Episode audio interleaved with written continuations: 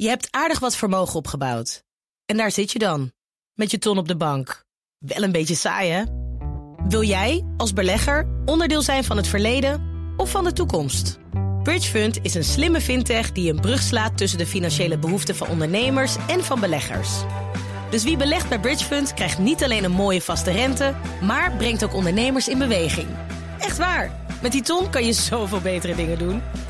Bridgefund. Make money smile. De Donald Show. Tijd voor een update uit de United States of Trump met onze correspondent in Washington, Jan Posma. Jan, eerst even kijken naar Joe Biden. Die komt definitief niet naar zijn eigen conventie, waar hij formeel genomineerd moet worden. Ja, precies. Waar het toch wel belangrijk is om aanwezig te zijn. Maar vanwege corona ja, was al die hele uh, conventie zo'n beetje online verplaatst. En nu dus ook die speech van Biden in Milwaukee uh, geannuleerd. Hij komt, uh, hij komt gewoon niet meer. En hij gaat zijn speech doen vanuit Delaware, zijn thuisstaat. En dat is dan ook meteen de bevestiging van iets ja, dat we eigenlijk natuurlijk wel wisten. Maar wat voor veel mensen hier toch nog wel even slikken is.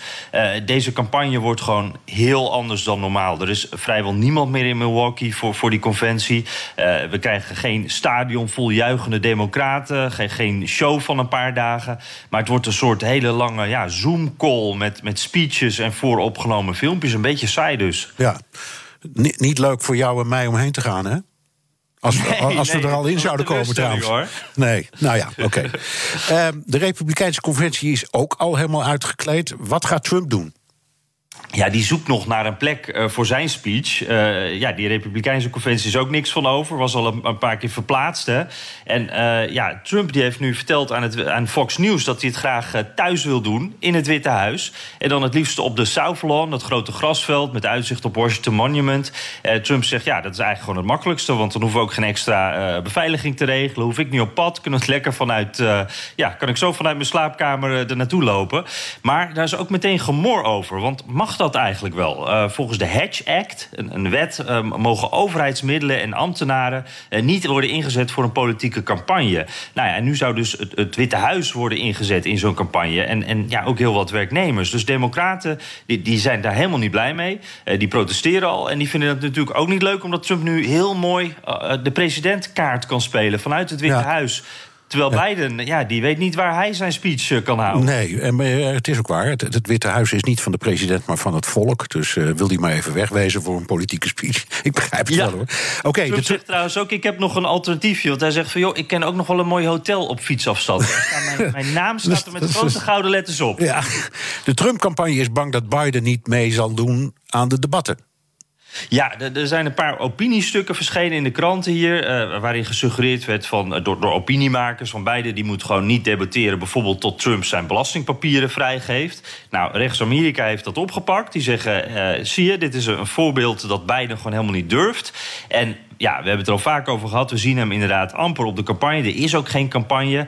Uh, maar hij laat zich bijvoorbeeld ook niet echt kritisch interviewen. Zoals Trump dat de laatste paar, uh, tijd een paar keer heeft gedaan. Maar dit is echt niet waar. Er staan gewoon drie debatten gepland. Uh, Biden staat, doet daar ook aan mee. maar ja, Trump die staat natuurlijk achter in de peilingen. die ziet Biden over zijn eigen woorden struikelen. Dus die wil in debat, die wil aanvallen. En de Trump-campagne heeft daarom gevraagd om een extra debat. En als dat niet mag, dan willen ze in ieder geval het laatste debat van eind oktober naar begin september verschuiven. En dat heeft wel een goede reden, want steeds meer mensen gaan via de post stemmen. En vanaf 4 september kan je dat ook al in North Carolina. Dus daar zit wel een idee achter. Ja, ja, daar is inderdaad wel wat voor te zeggen. Nog even, misschien de grootste kanshebber uit de Amerikaanse verkiezingen. Uh, Kanye West, de rapper, die probeert nog steeds op verschillende plekken op het stembiljet te kopen. En hij krijgt hulp van de Republikeinen. Ja, ja, dat is wel bijzonder hoor. Uh, Kanye is natuurlijk uh, al veel te laat in veel staten. Die, die maakt ook helemaal geen kans om president te worden natuurlijk. Hij heeft ook geestelijke problemen ook nog eens. Dus dat, dat ja, allemaal problemen eigenlijk aan zijn kant. Maar hij probeert het toch nog om op het stembiljet te komen in veel staten. Trump zei daarvan eerder, ja dat is prima. Dan kan hij wat stemmen wegtrekken bij Biden.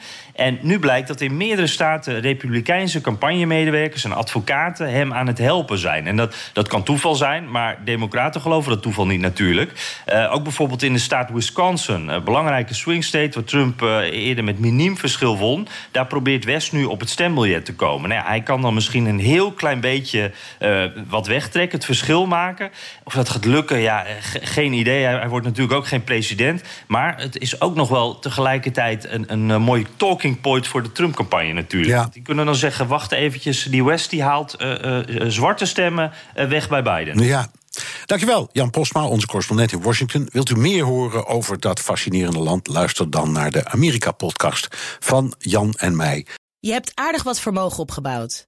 En daar zit je dan, met je ton op de bank. Wel een beetje saai, hè? Wil jij, als belegger, onderdeel zijn van het verleden of van de toekomst? Bridgefund is een slimme fintech die een brug slaat tussen de financiële behoeften van ondernemers en van beleggers. Dus wie belegt bij Bridgefund krijgt niet alleen een mooie vaste rente, maar brengt ook ondernemers in beweging. Echt waar. Met die ton kan je zoveel betere dingen doen. Bridgefund.